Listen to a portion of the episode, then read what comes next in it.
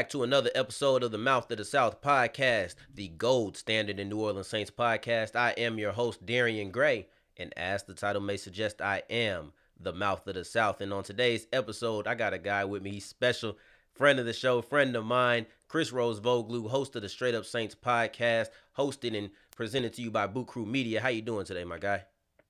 I'm doing well, man. Thank you for having me on. Excited to talk football with you, and, and just want to throw this out there. I forgot to mention it. I, I told you on Twitter, but just wanted to congratulate you on that Locked On HBCU podcast. You know, I, I feel very uh, strongly about the the Locked On network and guys like Ross Jackson they have. So I think it's pretty damn awesome that you're joining that network. I appreciate it, my guy. I appreciate it. You know, you reached out to me, but I appreciate you doing it on the uh, show as well. Um, man, so we're gonna start it off with a quote of the of the day, and I want to see if you know where this quote is from, and I think you will because it's low key obvious, but you know, forget it. You don't get to destroy who I am. You'll go back to prison and you will live the rest of your miserable life in a cage knowing that you'll never have Vanessa, that this city rejected you, it beat you, I beat you. Do you know where that's from, Chris? Absolutely, that's Daredevil season three finale. And, and let me let me just tell you something real quick. I think that is arguably one of the greatest scenes uh, in any type of comic book show, movie, whatever ever, like one of the best scenes ever. Like I can't tell you how many times I've watched it on YouTube just like late at night, and I'm like, hey, it's up my recommended. Let me watch it for the tenth time. No, that that that scene, that move, that season is phenomenal, and I think we'll have enough time to get into it as time goes on. So let's go ahead and knock out these Saints so that we can talk about the news that Daredevil coming back to or coming to the MCU would be Charlie Cox. So let's go ahead and hop into it. And first off, you're from New York. So is this game special to you in any kind of way or hold any kind of weight?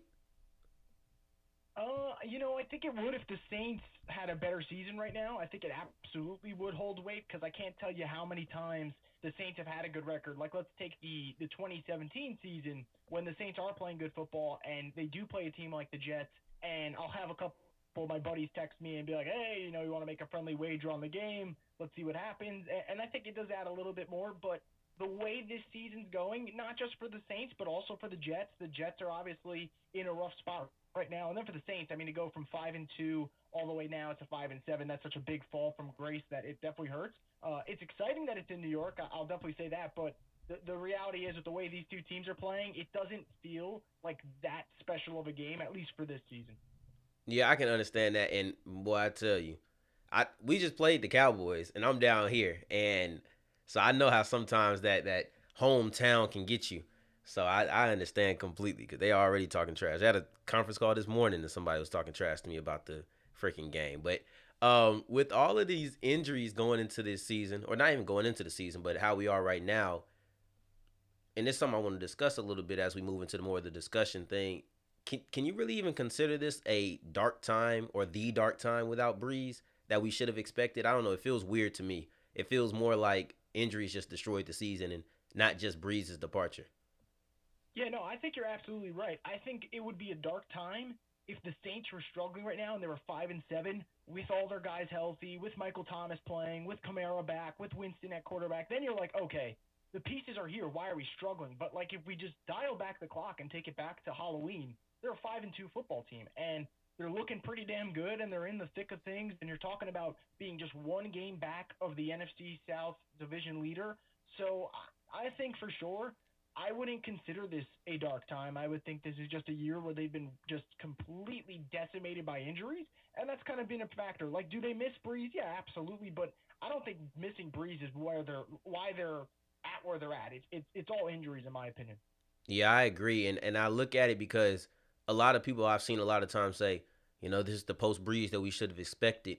And in a way, they're not wrong because it is kind of the time that we should have expected. However, it's not happening for the reasons we expect. You think you lose your Hall of Fame quarterback and you're just going to start losing, but we haven't been healthy this whole year. And even when we were, I don't know, at 70, 60% with Jameis Winston, you see a team that was able to succeed, was able to move the ball. And in a way, that's kind of the difference between Jameis and these other quarterbacks to me. Yeah, absolutely. I think you know the thing about Jameis that I, I always said uh, on my podcast that I think is what really what they're missing is I always talk about like yeah, Jameis had his flaws and like the offense offense wasn't moving great, but Jameis has a special quality and it was his arm talent and his ability just you know at any moment the Saints might be struggling, but you know there you go, there's a 70 yard touchdown strike to Deonte Harris. Well, you take that out and you see Trevor Siemian, he's not really pushing down the, the ball down the field. Obviously, we know Taysom, he's a great runner, but Taysom is not a great passer, especially down the field. That's where he struggles. And I think just not having that arm is what the Saints have really missed with Jameis Winston. Like, yes, I get it. The passing yards weren't there. The offense wasn't explosive. But that play, you know, the touchdown pass against, let's say, Washington, the touchdown pass against Green Bay, he had those moments that I think the Saints are really missing. They're really missing that ability to get those kind of what I like to call those cheap touchdowns, those one play hitters that are going to get you on the scoreboard. And not having that is huge. Uh, that being said, though, I know a lot of Saints fans were really upset with the way that Cowboys game. I walked away and I actually wasn't like super discouraged with Taysom Hill. Like it doesn't change the fact that I don't think he's a quarterback. Like I don't think he's a franchise quarterback. I think he can be a backup quarterback, but I think obviously he's too good of a weapon not to uh, put him in that role. But I watched that game and I was like, all right, he did some things that weren't bad. Uh, obviously, the Saints still miss Jameis Winston, but I, I wasn't totally discouraged. Yeah, that's funny. It's funny because we, we were talking about it during the game. You remember when I hit you that realization? Just I was gonna text you something, and then boom, he throws another interception, and it's like, ah, okay. Because what at that point it did become hard to watch. However, I do believe that there is some good and bad, and I think when discussing Jameis, I'm excuse me, when discussing Taysom, it's probably best to remove Jameis because I could sit there and say, well, with Jameis, you're doing this, that, and the third. I do think, I think that he had better timing in the pocket. You know, and I'm glad that Taysom learned to use his legs at an appropriate time, something that he has struggled with. But if you're comparing the two, I don't really think it's fair to Taysom. And you're not doing this, but if you're comparing, it's just like you're gonna take away because I think Jameis was better than Taysom, and he probably will continue to be better than Jameis than Taysom because that's why he won the job. Yeah, no, absolutely. Like Jameis is a quarterback. You know, Taysom Hill is a weapon who you know, right now with the way this season's going, is playing quarterback. But there's like a huge difference.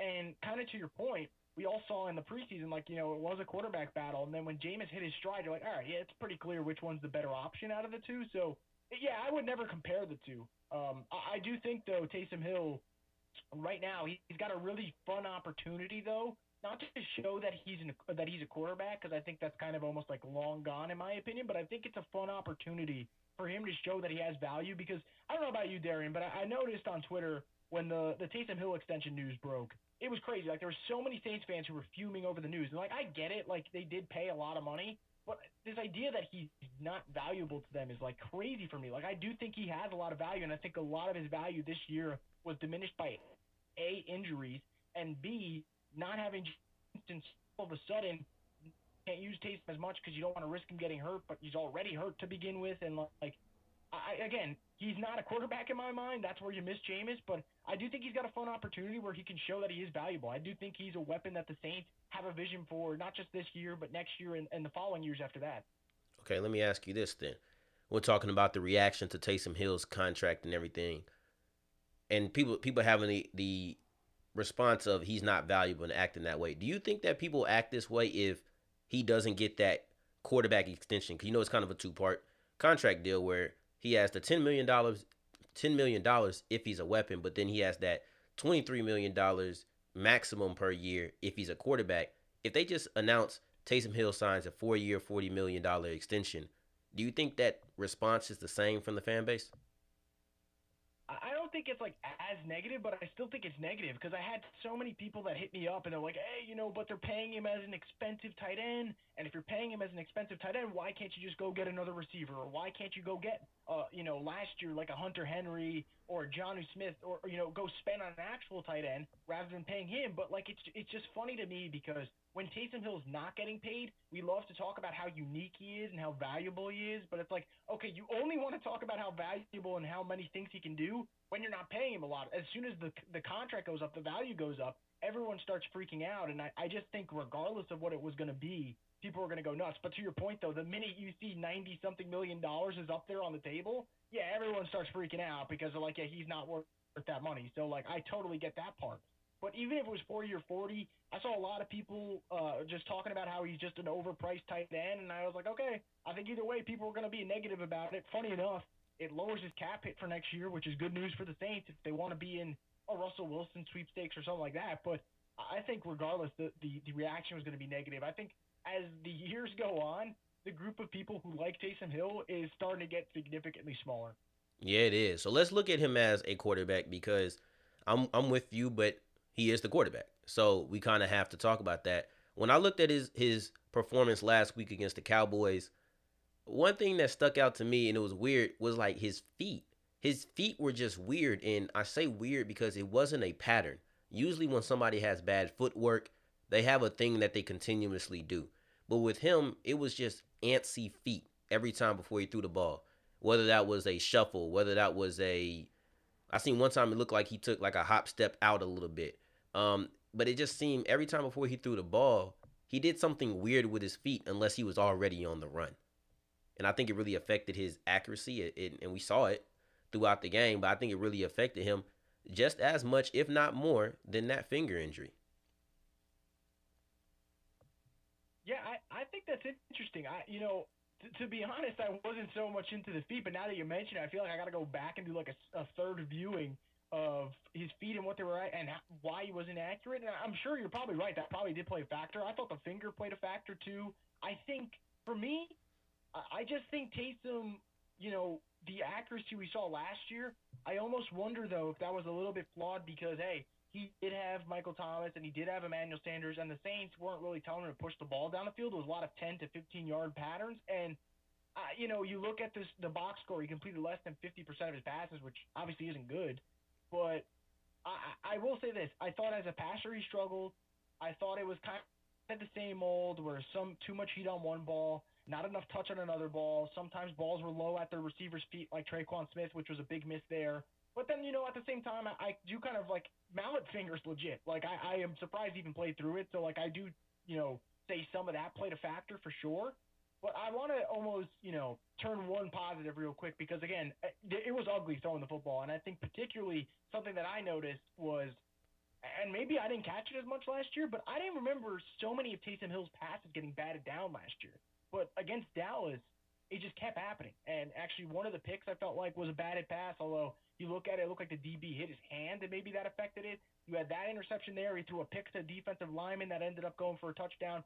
Just, I, I think he struggled in terms of where he was releasing the ball. I thought it was getting released way too low at times, and that made him susceptible to not only the picks but also the batted passes, which I was uh, really frustrated with. But the one positive I'll say, and I think it's kind of frustrating because had he done this last year, everyone would have looked at him a little bit differently. He finally showed, at least for Thursday, that when there is pressure, he can take off and run. For some weird reason, he wasn't doing that last year in his starts. He was just sitting there in the pocket, like determined to say, I, I can be a pocket quarterback, which is like, that's not what he's supposed to do. But against Dallas, he did take off. That's why he did have over 100 rushing yards, and I thought he was really good in that department. I would love to see more of that from Taysom Hill. Like, I don't care if you're worried what people are going to think about you. I'd rather you be effective. If that means 140 rushing yards and only 180 passing yards, I don't care. Like that's still a really good game. So I do wonder about that. I do think the Saints had some weird play calls though, like that third and two rollout and leaving Micah Parsons unblocked was just that was just foolish in my opinion. But yeah, I think Taysom Hill struggled with his accuracy. I thought for some reason he was releasing the ball low, but I, I did like that he took off a lot. Yeah, I love that, and I believe that Taysom Hill did exactly what we thought. I mean, the game was much closer, so it kind of the margin for error wasn't there. You would have thought that the Saints would get blown out the same way they did against the Bills, and maybe we look at this a little different. But his mistakes and some of the mistakes of the receivers, a la a man who isn't here anymore in time to retire, the number twelve. But the the the mess ups and mistakes of those guys, it, it it was emphasized because the margin of error was so small. But I think Taysom Hill came in and did exactly what we thought he would do and that's give a spark to an offense that was dead. And the offense was absolutely dead in the water. And for the first time in over a month, they actually were able to move the ball for real in the first three quarters. And I think that's something that needs to be pointed out. That's one of the positives. And he did know how to run the ball. They did use him to actually run the ball on design calls after the second half once he started showing that he can actually run. So I do think those were some of the things that were good for Taysom Hill and something that I would like to see continue to happen. The third and two call is the third and two call. Uh, whew, that we can have a whole thirty minute podcast. I talked to uh, I talked to Ross about ten minutes for on that one play. So it's definitely one of those. But moving into next week, or I guess this week really against the Jets, what what's a matchup that you're looking for right now? I think I think it's two things. For for one, I'm looking at what does Kamara do, and now this is if Kamara's active, and I'm not worried about the knee injury now. It seems like that's kind of gone. I'm worried about the COVID situation. Obviously, I know you want to talk about it later, but it, it's something to worry about if Kamara if Kamara ends up missing this game. Obviously, that would be a problem. But let's say Kamara does play in this game. I was looking at this Jets run defense, specifically what they were doing in the front, uh, especially with their outside of C.J. Mosley. They did not have much uh, fight over there. They didn't have much penetration in the trenches. And, and I saw Miles Sanders, who, you know, the jury's still out on what he could be as a player. He had over 120 rushing yards. I think Kamara could have a big game. Even Kenneth Gainwell, he had over 50 rushing yards. Like this Eagles run offense, they had over 200 rushing. I had almost 200 rushing yards. Excuse me. I think the Saints could have a big day there with Kamara. But I also think with Taysom Hill, there was a lot of plays, whether it was this week with Gardner Minshew or even weeks in the past, whether it was Carson Wentz or even Josh Allen. I've seen the Jets struggle when they're going up against these option type offenses. And I think the Saints can have a, a real big advantage there if Kamara's healthy and the Saints want to utilize that, whether it is a run option or it is a power a power QB run. I think these are matchups that they could take advantage of. And, and this is a, a Jets team right now that, although they have a defensive minded head coach, they are giving up a lot of points. Like I, I'm not expecting the Saints offense to just blow up and put up 40 points, but they've given up 45 to the Bills. They've given up 33 to the Eagles without Jalen Hurts. They've given up 45 to the Colts. They've given up 54 to the Patriots. So like I do think with a run style offense, with Kamara healthy and letting Taysom Hill run, I think that's the matchup where you're just just having those two dominate that Jets front seven. I think it's a very possible scenario.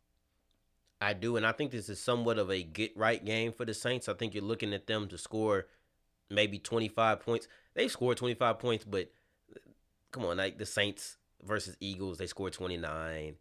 The Falcon game, they scored 25. I'm looking for them to really score their first real 25 points, not those BS fourth quarter point 25 point uh, games, but have their real first good offensive performance for four quarters for the first time in a month. And I think that this is the game to do it because the Jets defense has not been good no matter how you really slice it. They just have not performed well. And you would think that was solid, it would be different, but it isn't. So I look at this as a really get right game for the Saints on the offensive side of things. And I think it's a dangerous game for Marshon Lattimore because that's one guy I really get tired of talking about. I hate talking about Marshon now more than I hate talking about how we don't have receivers. It's just a tired topic to me. Um, however, I do think that he has a big time game against Elijah Moore, a guy I liked coming out of Ole Miss. And he's been really good over these last couple of weeks. And that's really the only weapon that the Jets have. So on the defense, I think all efforts should be concerted to stopping Elijah Moore. And that's my matchup that I'm looking for in this game. I, I love that. I mentioned, you know, two things you mentioned that I love. I love the Elijah Moore praise because I actually wanted, he was one of the guys in my bubble of players I would have loved if the Saints took in the first round. Ditto. And I think he, I think since I think the stat is since week nine, no receiver has more touchdowns than him, which is really interesting because that that is a matchup that if you're Lattimore, and that's my second point. I agree with you about getting tired about talking about this. There is no excuse to not wake up. You're going up against one of the best rookie wide receivers. This is a good opportunity to kind of give him that welcome to the NFL moment of hey, you're going up against a top corner. And I, and you know I'm fair with Lattimore. I tell people all the time, I get like a lot of, there's a couple of Saints fans who get so mad when people criticize Lattimore, but I think I'm fair. When he doesn't play well, I say he doesn't play well, and when he plays well, like I thought he played well last week against the Cowboys, I'm going to say I thought he made a lot of good plays out there. But to your point, it's exhausting that it is year five, and we're talking about, hey, you know, uh, you know, is he ready? Is is, he, is it going to happen? Is he going to show up for this game? Is he not? And it's just, I don't want to do this. Like every single game, just talking about whether or not he's going to get up for it, it's it's wild to me. Yeah, it's it's tiring. It's it's it shouldn't be the case, and and it's it's difficult because you kind of do have to talk about it. You, like you can't yeah. avoid it. It's a topic. It's not one of those things where you just don't want to talk about it, and I can move on. For example, I don't like Adam Trautman.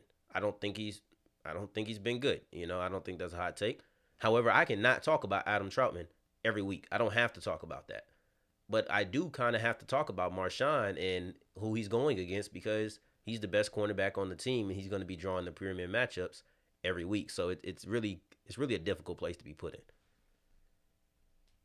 It, it, it is, and and the the thing is, when he got paid, I thought he played so well the first couple of weeks of the season that I was like, dude, I think it's over. Like, I think we're done talking about this. And that was like foolish of me to jump the gun because he had that little phase where the Bills game he struggled, the Titans game he struggled, the Eagles game he struggled. And I was like, all right, like, I I can't keep doing this. But to your point, like, you have to because it is a talking point. And like, if he does struggle Sunday, then we got to talk about how he struggled against the Jets Sunday, but we think we'll pick it up against the Buccaneers because he's going to go up against Mike Evans. Like that, that is just crazy. And I'll just throw this in here real quick because obviously I don't want to, you know, take up all your time talking about Lattimore. But I remember when the Eagles played the Saints, Darius Slay had a great game, and a lot of Saints fans were barking with Eagles fans about this topic, and they're like, "Hey, the Saints have no receivers.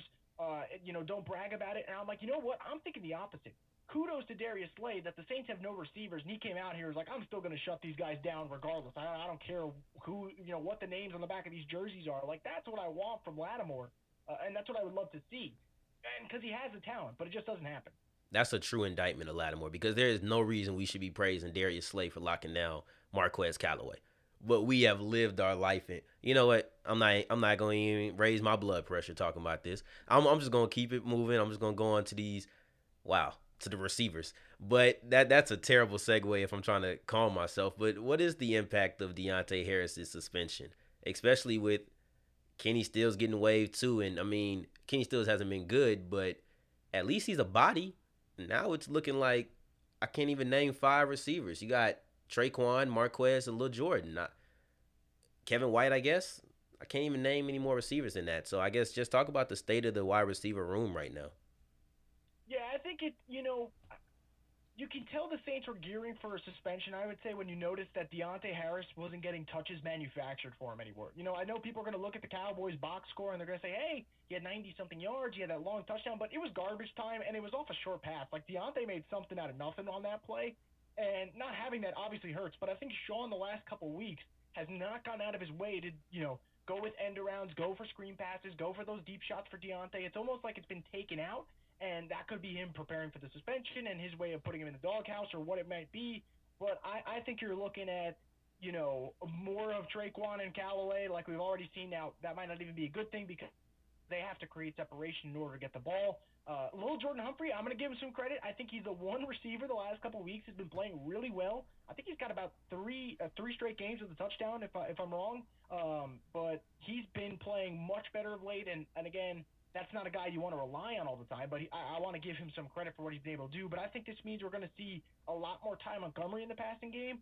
I hope this means more Juwan Johnson. Like, I know Juwan Johnson's still learning how to play tight end, but I thought he ran the best route we've seen all season from a Saints pass catcher against Dallas. Uh, he did get hurt on the play, obviously, with the neck injury, but he was able to kind of pin that corner to the outside a little bit and then come right back in up the seam and make that play. So I'm hoping this means more Juwan Johnson more Ty Montgomery, guys of that sorts. But to your point, it's the same receiving corps in the sense that it's not a good group, it's not an explosive group, and it's not a group that the Jets are going to look there while they're preparing and say, "Oh my God, like how are we going to stop these dudes?" Like they should, you know, no one there on that list is going to really scare you. Um, but you never know. Obviously, injuries open up, injuries and suspensions open up doors for other players, and maybe this is Ty Montgomery and Juwan Johnson's chance to kind of bust through that door and make a play. But I, I have no issue with them cutting Stills. He has five catches on 22 targets or something absurd like that, and that that is just wild to me. And then obviously Deonte Harris. I'm glad he's serving the suspension now because nothing would be worse than not serving it this year and then serving it next year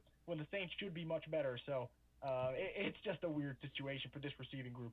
Yeah, I, I, I completely agree with everything. I do like Juwan Johnson a lot. I wanted him to get more time as soon as Trautman. I wanted him to get more time when Trautman was there, but as soon as Trautman got hurt, I was ready for Juwan Johnson's season. And as far as Kenny Stills goes, the only thing worse than his performance on the field was that jacket that he wore to the to the Pelicans game. That jacket was absolutely disgusting. And I, I love the co- the color purple, but that that jacket was terrible, and he should never wear that again.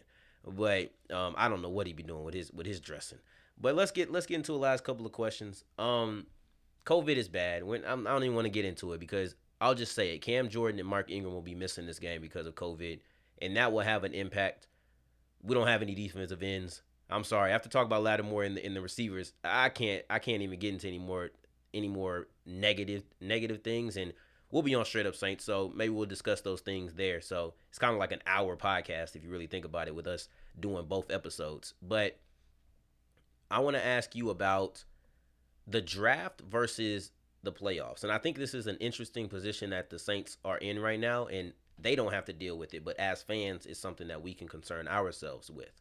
And how do you feel when when thinking about okay, we could have a really good draft position or we can go into the playoffs and maybe steal a game, but that's really our ceiling at, at most. And that's a vaunted ceiling as far as stealing the game.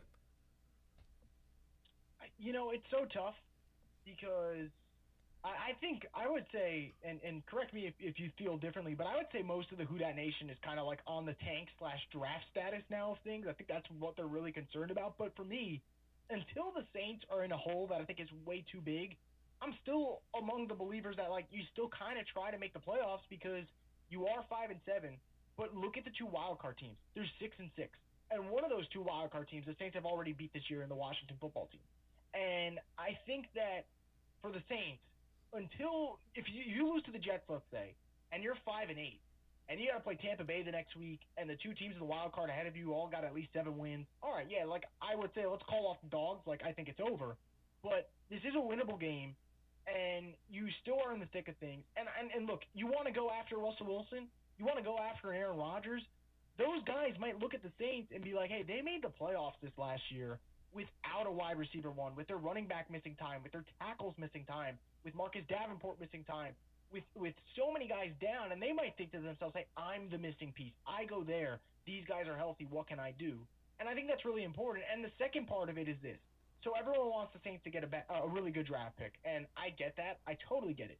But when Saints fans say, "Hey, I want a good draft pick," who are the names that they're all mentioning? They're mentioning Chris Olave, they're mentioning Jameson Williams, they're mentioning Garrett Wilson, and again, all great, really fun prospects that I all like.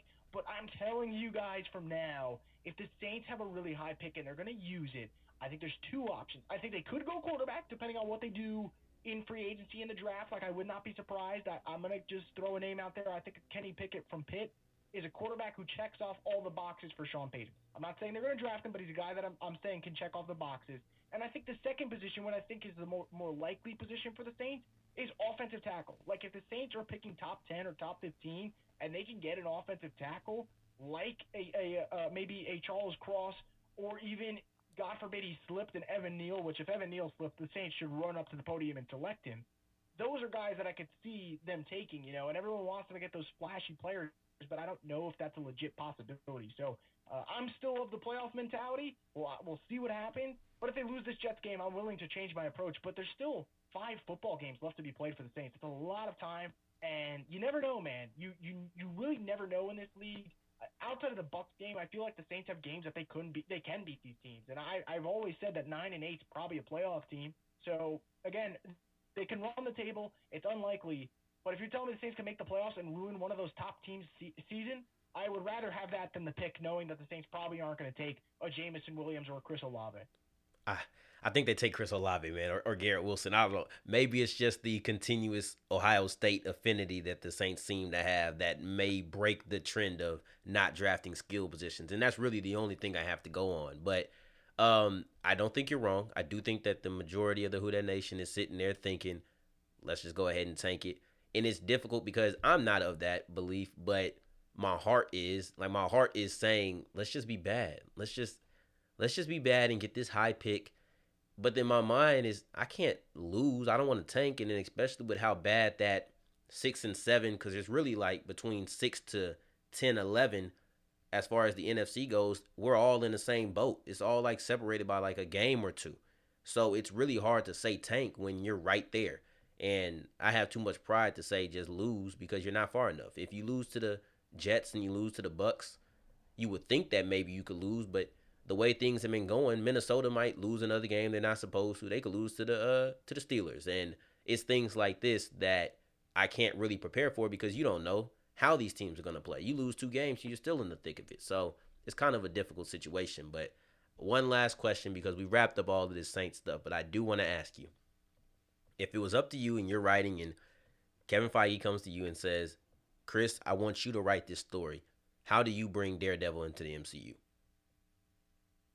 Oh man, you know that's so tough because like that is that was kind of an unfair question to spring on you. You know, it, it, no, it, it, no, it's it's definitely fair though. But I think that you know the the problem with this is it's like not everyone watched the Netflix show. And funny enough, I didn't watch it until this year, and my brother was like, my brother's like, Chris, you know, this show is amazing. And for years, my brother begged me, he's like, I'm telling you, you're going to love it. You're going to love this show. You're going to love it. And I'm like, I'll get to it. I'll get to it. And I kept just, you know, putting it to the side. And then I finished and I go up to him, I'm like, yeah, you were right. I was wrong. Like, I, I owe you apology. It's one of the best shows I've seen. But I, I think it's two things. I think for starters, I think getting him in No Way Home as Peter Parker's lawyer, obviously that seems like what they're going to do that makes a lot of sense just to get him in there as a quick cameo and and then all of a sudden people are going to see him in the movie and be like hey either you have the fans like us who have seen him and are really excited to see him back on the screen we're going to be pumped. And then you're going to have that portion that might not know who he is and be like hey who's matt murdock? Learn a little bit more about matt murdock. They might be inclined to go watch the show. Now once you get that out of the way i think the second important thing is getting kingpin involved in this universe. Whoa whoa whoa whoa whoa